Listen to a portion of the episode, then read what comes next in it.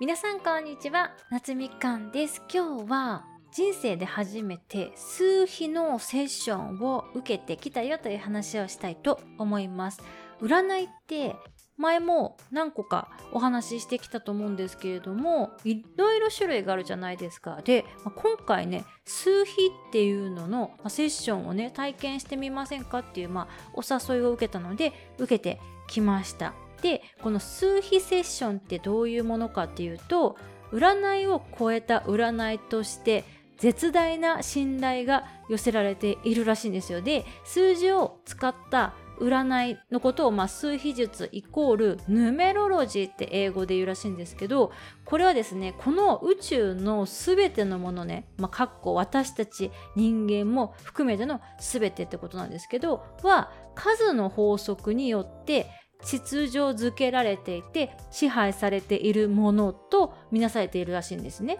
でその数の法則に基づくっていうことで私たち一人一人の運命使命才能カルマ人生の意味とかいったことをね全て明らかにできるっていうふうに数秘術では考えられていますっていうね説明をまあ読んだんですけどまあね壮大なスケールの占いっていう感じでしょうかね。で数比ってじゃあ一体どうやってねその数字を出すのかっていうと皆さんの、まあ、生年月日あるじゃないですか、まあ、西暦なんですけどで西暦で例えばね1999年の1月1日生まれの方がいらっしゃるとしますよね。そしたら、まあ、1たす9たす9たす9たす1たす1みたいな感じで1個ずつ足していくんですよ。でそれが1桁になるまで足していくって感じですね。なのでその、まあ、計算して出した数字がいろいろとこう意味するらしいんですよ。でその数比の中で一番こう見なきゃいけないというか見るべき数字がこのライフパスナンバーっていうらしいんですけどねこれがその生年月日さっき言った計算方法で出すんですけど私のライフパスナンバーはですね3でした。でこの3をライフパスナンバーとして持つ人っていうのは好奇心がねすごく強いらしいんですねでまあそれはまあうんわかるって感じですよね。私は、まあ、好奇心がすごく強いし知識欲というか、まあ、知りたいっていう欲がすごく強いんですよね。あとはですね楽しい新しい美味しい美しいっていうものが好きらしいんですよ。でこれもまあうんほうほうって感じですね。あの楽しいっていう形容詞ね私すごい使うとか多分一番使う形容詞かなっていうふうに思いますのでこれもまあ当たってますね。で次にですね自由を感じている時が、まあ、幸せっていう風に感じるらしいんですね。なので自由をわざとねこう感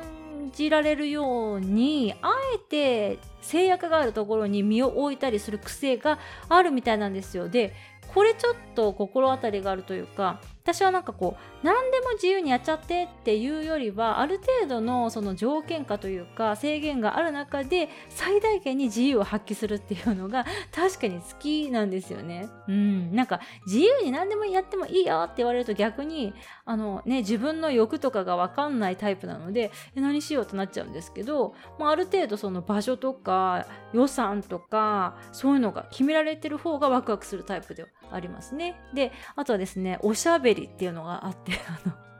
まあ当たってますよね